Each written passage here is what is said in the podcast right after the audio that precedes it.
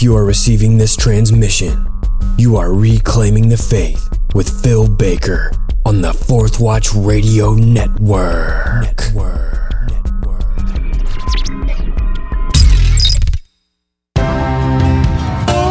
Welcome to episode 65 of Reclaiming the Faith, a podcast with a mission to reveal what the earliest Christians believed about the core issues facing us today.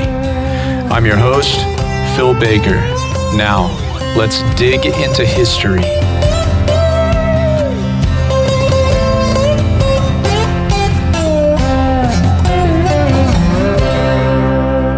Hey, y'all, thank you so much for taking time to listen to Reclaiming the Faith.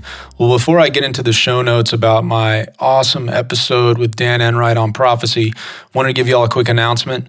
Uh, my new album, The Wanderer, is going to be out on Tuesday, January 7th, 2020. So please be on the lookout for that. And uh, speaking of that new album, I want to give y'all a short snippet of a song that I did with uh, Hannah Red called Letting Go. So I'm going to scoot forward to verse two for y'all to pick up to be able to hear her verse and a little bit of the chorus. So here's Letting Go.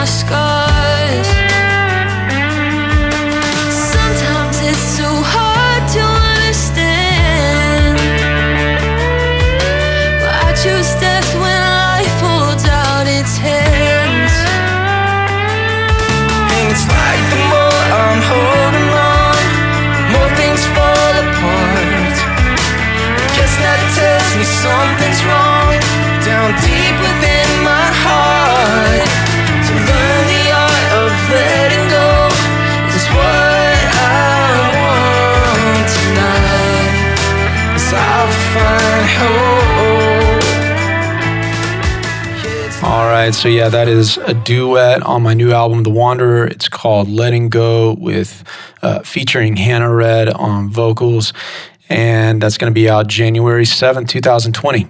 All right, well, in episode 65, I begin a two part interview with my friend and frequent contributor to Reclaiming the Faith, Dan Enright. We talk about the cyclical or circular nature of prophecy, and in part one, Dan compares prophecy to a sewing machine in one of the most amazing spiritual analogies I have ever heard. Well, if you feel led to be a financial contributor to reclaiming the faith, one of the ways you can do that is by becoming one of my patrons at patreon.com slash Phil S. Baker. And every month I put out two videos. One is an acoustic version of one of my original songs, and another is a 10 to 15, maybe 20 minute video on one of the early Christians or one of the early Christian writings. Uh, right now, the next uh, early Christian video I'm putting out is uh, a two part series on Polycarp, one of the earliest disciples of the Apostle John, who was a bishop over the Church of Smyrna. So be on the lookout for that. Patreon.com slash Phil S. Baker. And if you're blessed by this episode, I'd really encourage you to leave a positive rating and review on my iTunes channel, Reclaiming the Faith. If you want to check out the book I wrote in 2016 called New Wineskins in the Simple Words of Christ, please look on Amazon for that. And if it's a blessing to you, please leave a positive rating and review. You can find links to all of my music on CD Baby, and uh, or you can go to my website philsbaker.com and it has everything there the music, the book, blog, my Patreon link everything you you need from like reclaiming the faith and and and Phil Baker's there at philsbaker.com. Also, my wife has just been knocking it out the park with a lot of amazing interviews about spiritual abuse and unhealthy churches on her podcast, The Faithful Podcast. So please go check that out at faithfulpodcast.podbean.com or The Faithful Podcast on iTunes. Well, I am blessed to be a part of Justin Fall's Fourth Watch Radio Network along with BDK of Omega Frequency, who I do a monthly Q&A show with called Ready with an Answer. And if you have a question about anything that's on this podcast or BDK's or Justin Falls, please feel free to contact me at email philsbaker at gmail.com or bdk at omegafrequency.com. And uh, we will be happy to answer those questions on that monthly Q&A show, Ready with an Answer. And finally, the early Christian quotes that I use can generally be found on the CD-ROM version of the Ante-Nicene Fathers on scrollpublishing.com, and you can get your copy for a mere $5 there. All right. Well, without any further ado, let's get episode 65 with Dan Enright rolling.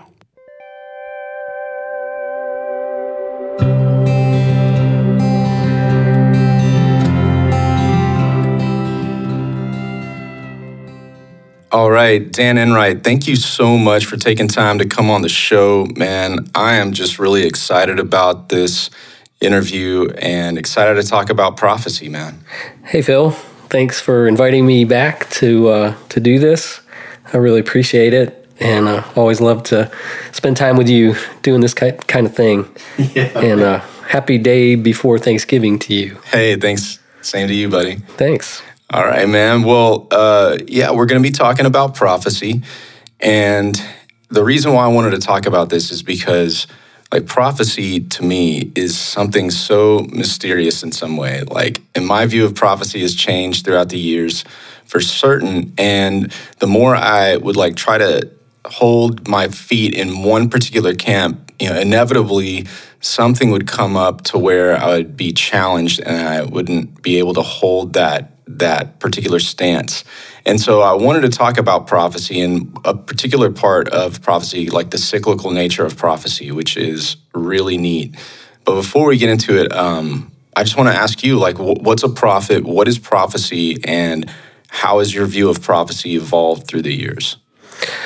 Um, hey, just to comment on what you said, I, I really appreciate your honesty in saying there were points that you were challenged with your view of prophecy to the point of at least like helping you step back and if not even changing your view because when it comes to a subject like this um, holding something like this loosely i think is is really important.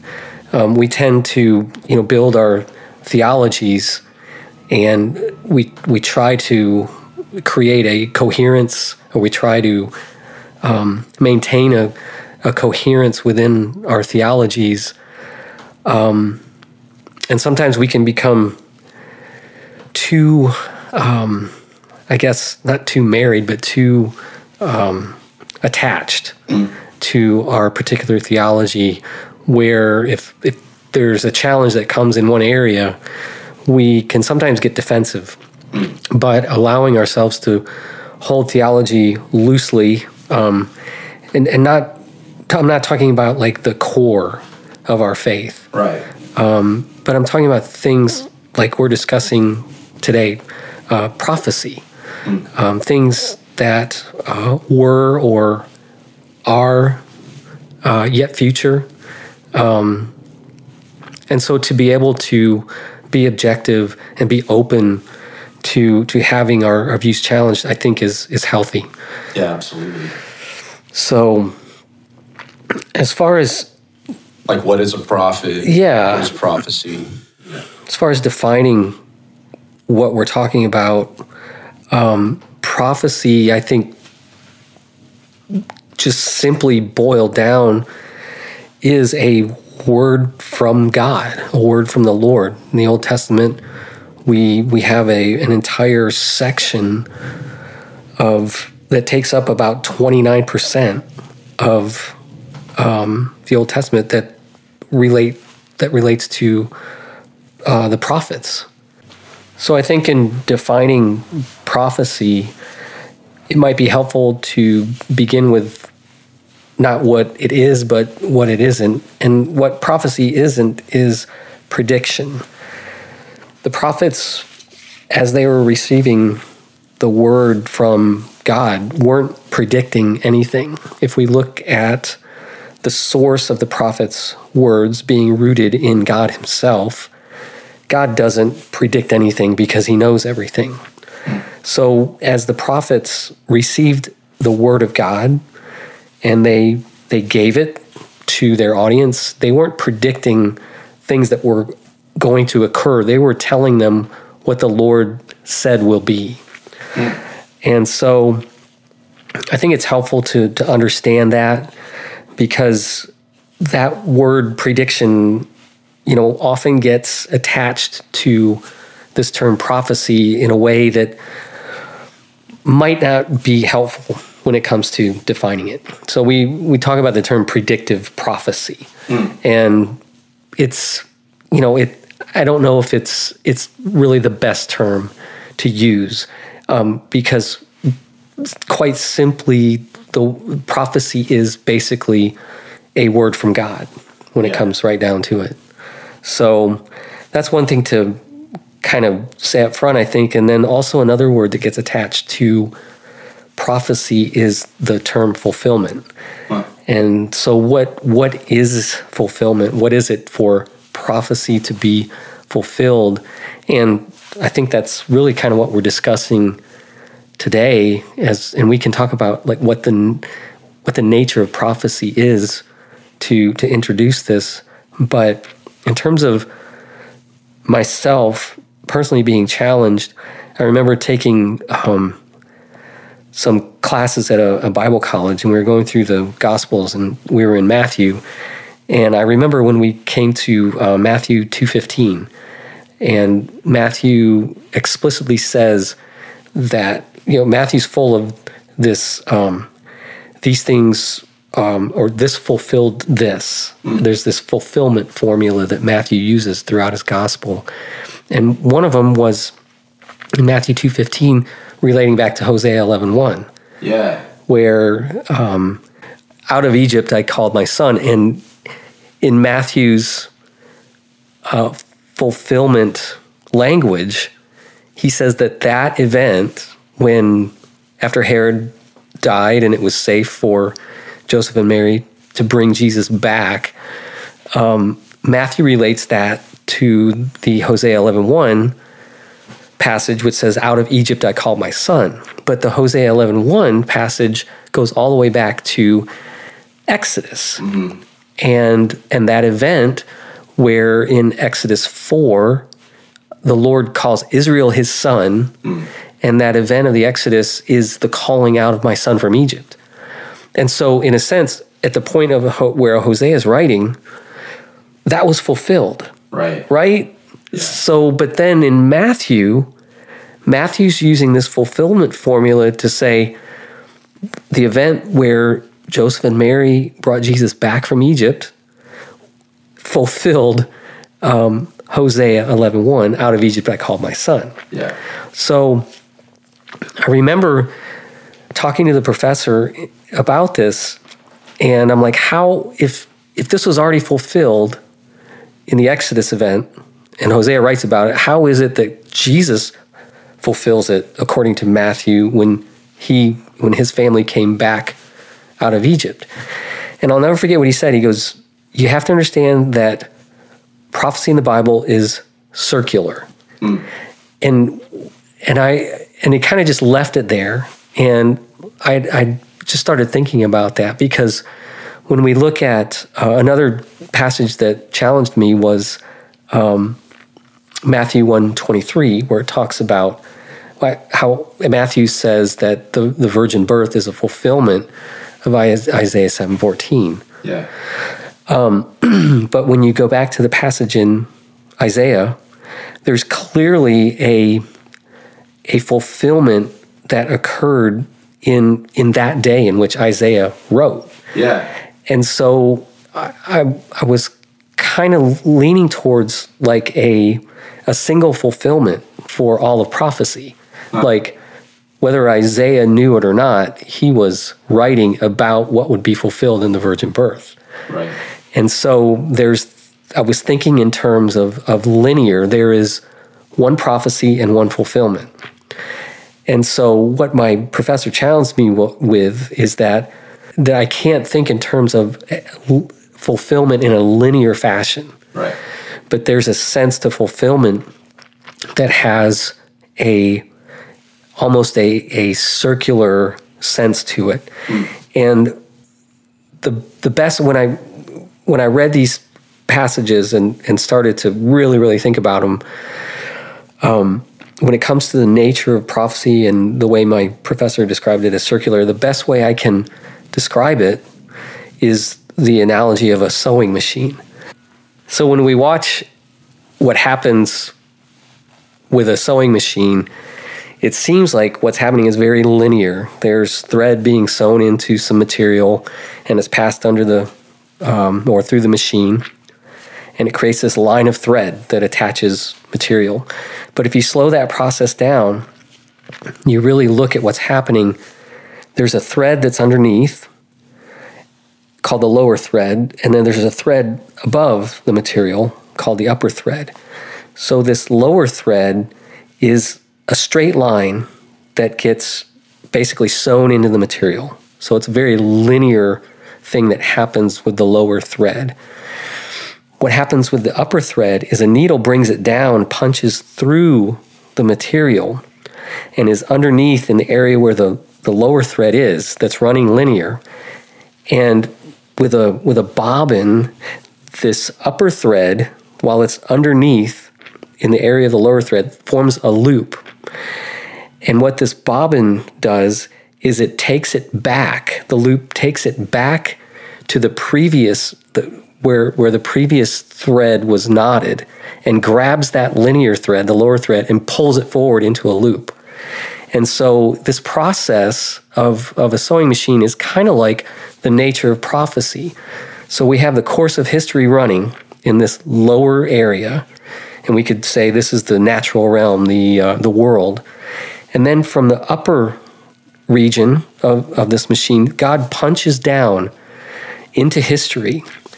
And instead of just carrying the thread um, in a in a continuous linear fashion, that loop is created where he where it goes back on the the linear thread and and then pulls it forward and makes a new stitch.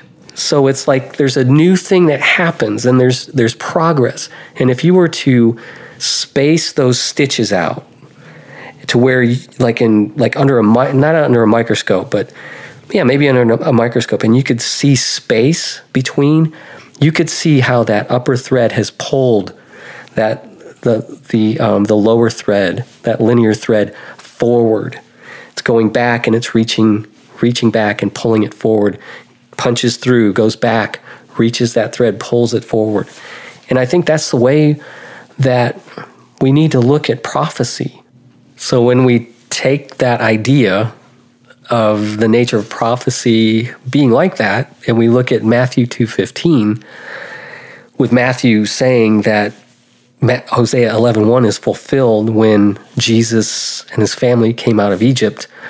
When we look at Hosea 11:1 in terms of that bottom thread being the um, course of history from the Exodus um, what happens in Matthew 2:15 is God punches that needle down through into history and grabs that prophecy from Hosea that was literally fulfilled in the Exodus, but then moves it forward in a in a new way, in in a almost a progression of this prophecy taking on a newness and and a, a fuller meaning. So that's how I kind of see the nature of prophecy and and maybe using an analogy to to help in, in understanding that. Dude, that is one of the coolest analogies I've ever heard for for prophecy. Like, oh my goodness, that's incredible. Let's um let's think about some other scriptural examples of prophecy being cyclical. So like Give me another uh, another passage. I think we wanted to talk about maybe um, Acts two and Joel two. Yeah, Peter's um, sermon, so to speak, at at Pentecost. Um, of course, we know that on the day of Pentecost, the Holy Spirit was was given, it descended down, and um, caused some some pretty um, phenomenal things to occur with um, people who were assembled in Jerusalem, and there was a lot of confusion, and um, some people were saying that the uh, the people who were affected by this were, were drunk. Uh, but Peter steps in and, and basically uses um, a passage out of Joel to say that what was occurring uh, was literally fulfilling what, what Joel uh, talked about uh, back in Joel chapter 2. Yeah, so if we start in uh, Acts chapter 2, verse 16, Peter says, This is what was spoken of through the prophet Joel. And it shall be in the last days, God says, that I'll pour forth my spirit on all mankind, and your sons and your daughters shall prophesy, and your young men will see visions, your old men will dream dreams, even on my bond slaves, both men and women. I will in those days pour forth of my spirit, and they shall prophesy. I will grant wonders in the sky above and the signs on the earth below blood and fire, vapor of smoke. The sun will be turned to darkness, and the moon will be turned into blood before the great and glorious day of the Lord shall come. And it shall be that everyone who calls on the name of the Lord will be saved. So tell me, like, how do you see that being an example of like the circular or cyclical nature of prophecy? Okay. Well, I think there are three options when it comes to dealing with this passage, the way that Peter used it in the context of what occurred at Pentecost. The first option would be that everything that Peter announced was fulfilled, all of it was fulfilled. A second option would be that none of it was fulfilled because when you look at the context in Joel, it was addressed to uh, the nation of Israel. So when we're looking at uh, prophetic material in its context, um, we could say, well, that was all that all pertained and concerned the the nation of Israel, and it had nothing to do with the church. So there's that option that that nothing was fulfilled, and what what Peter is saying is this is like what Joel described.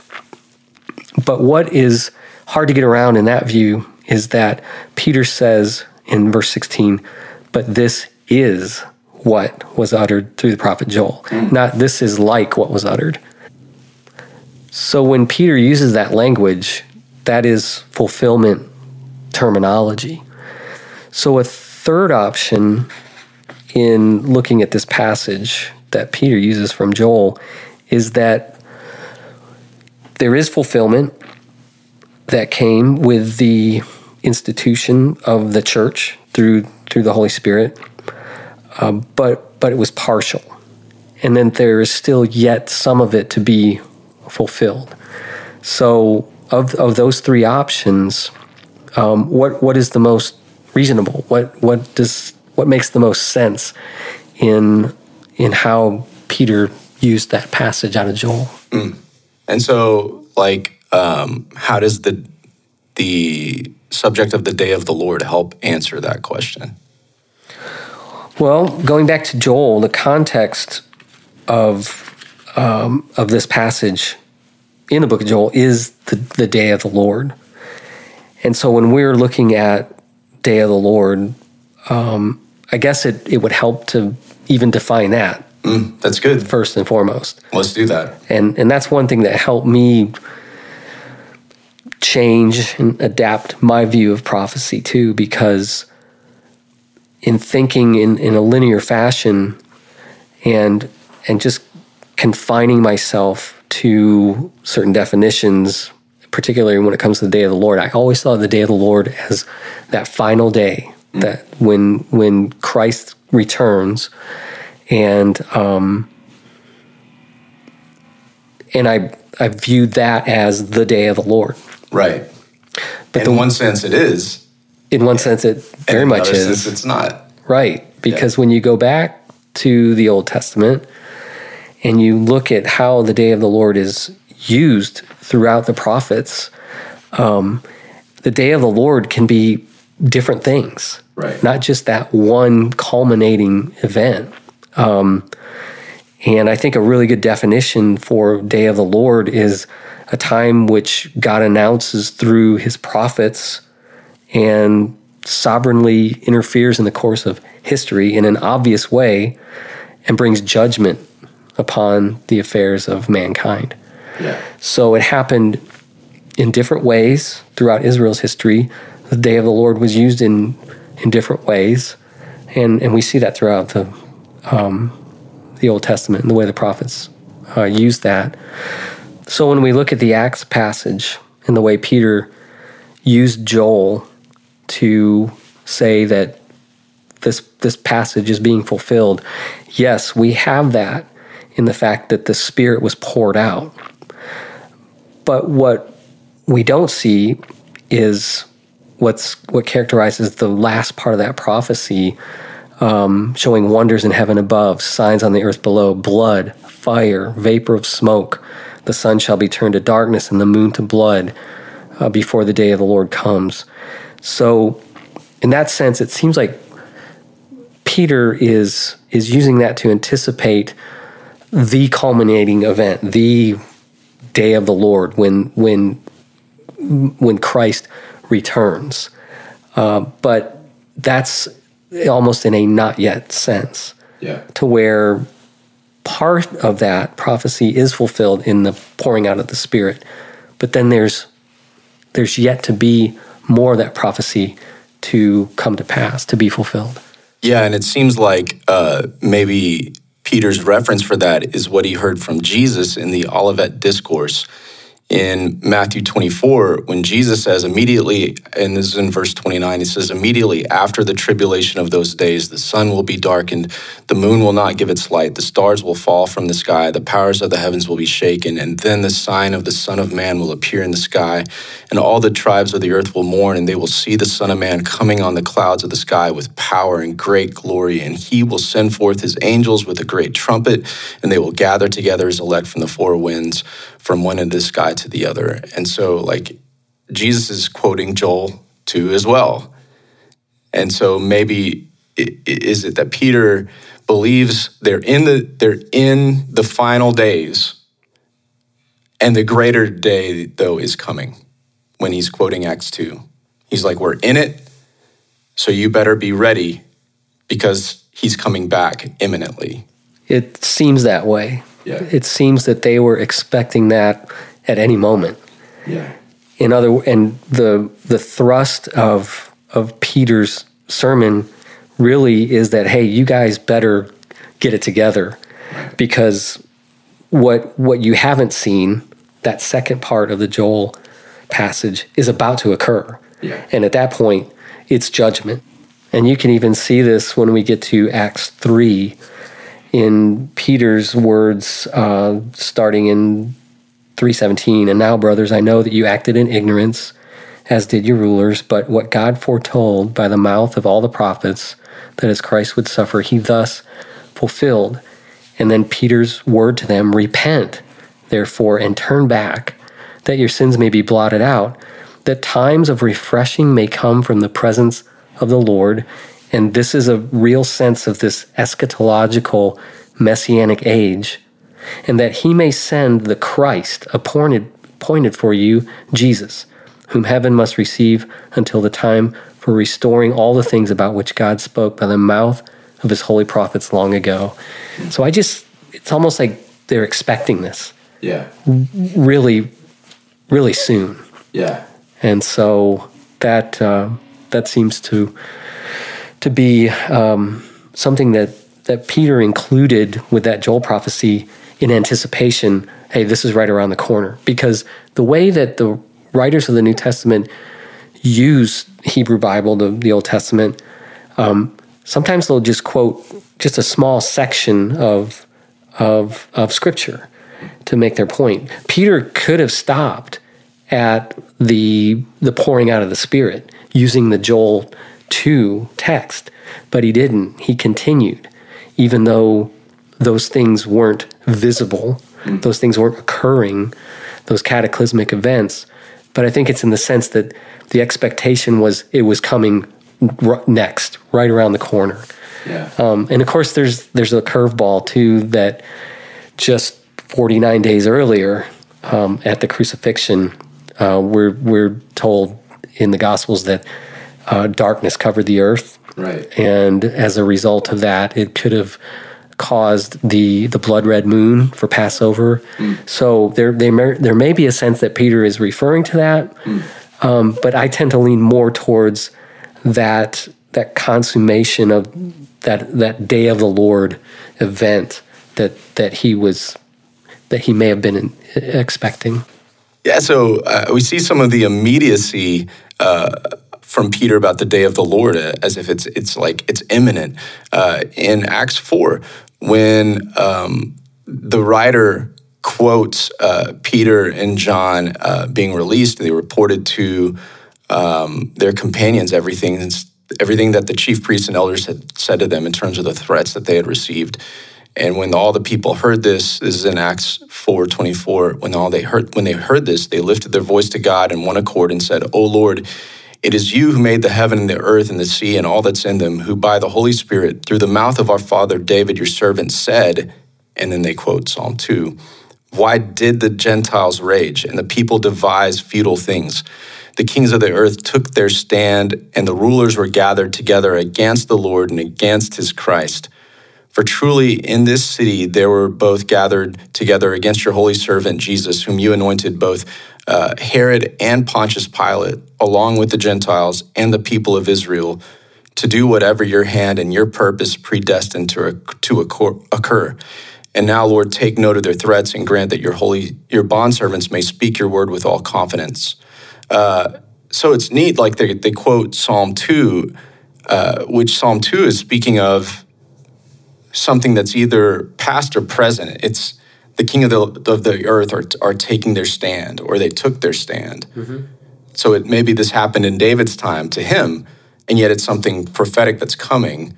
Uh, the people in Acts 4 are saying, uh, sorry, they're saying it took, it, it, happened with Jesus at his crucifixion, with the, uh, the leaders of Israel gathering together with Pontius Pilate and the Romans to crucify, coming against the Lord's anointed, his Christ. And yet, we see that happening later in Revelation, where the armies of the Antichrist gather together to make war against God mm-hmm. and against Jesus when he comes back. Like, uh, I've heard a lot of people say that, like, the Battle of Armageddon is like this great army gathered against another army. It's just like a world war. Mm-hmm. But that's not what's going on. Right. They're gathering to make war against the returning Jesus. Correct. And so like Psalm 2 has this like maybe it's, you know, 950 years before Jesus and then it's at his crucifixion and yet it's also coming. Yes. Right. In in its fullest scope right. yet to be. And no, no question, the the apostles literally viewed this as this psalm being fulfilled. Yeah, right. Because their commentary, which starts in verse 27 of chapter 4, they write, For truly in this city there were gathered together against you. And the language of the psalm is the rulers were gathered together yeah. against the Lord and his anointed. And they go on to comment against your holy servant Jesus, whom you anointed. Yeah. So there's no question they're pulling from Psalm 2 and going, This was fulfilled right. in what what occurred here. Yeah. But if you go back to Psalm 2, and again, they only quoted a portion of it. Right. Um, when you go down to Psalm 2, uh, you can even start in, in verse 4. Um, but going down into verse 7, I will tell the decree the Lord said to me, You are my son, today I've begotten you. Ask of me, and I will make the nations your heritage and the ends of the earth your possession. You will break them with a rod of iron and dash them in pieces like a potter's vessel. That didn't happen during the time of the apostles. But when you get to um, Revelation, you mentioned Revelation, and you go to chapter 19, 15, and 16, that language from Psalm 2 is there. Because it talks about in verse 15, from his mouth comes a sharp sword with which to strike down the nations. Yeah. And he will rule them with a rod of iron. That is Psalm 2 language Right. occurring in Revelation. Yeah. So that's one of those instances where that cyclical nature of prophecy um, takes effect. Yeah. And it's it's like God um, is it, it wasn't exhausted in the days of the apostles. Psalm two wasn't exhausted, but there's more yet to occur, and we see that playing out in the Book of Revelation at Christ's second coming. Yeah, and and so like even though the disciples were right in one sense, they weren't able to see the whole picture yet. Right. And I think that's how we can kind of get tripped up in thinking today like certain prophecies they've come true. Mm-hmm. But yet there's something greater that maybe we can't see yet. Yes, and all to your point from the beginning, from the intro, you know, hold, holding that loosely Yeah. because we're we're dealing with a an infinite God, hmm. with who, you know, we're we're on this timeline, so to speak, this linear timeline of history, but God's prophetic timeline is completely different. That that that thing that gets punched through into the natural order, into the historical flow, is is something that we still don't understand. Yeah. We we want to, we try to, which is all the more reason to uh, try to resist being dogmatic, especially about prophecy. Yeah.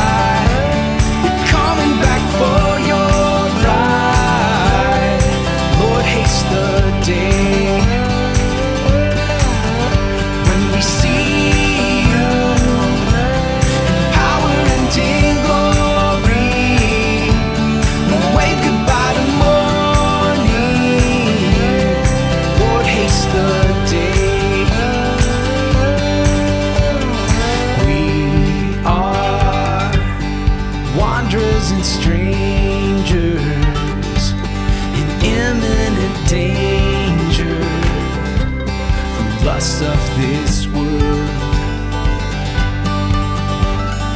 Don't be enamored by shadows. The substance the Father holds is kept for His church. Like lightning,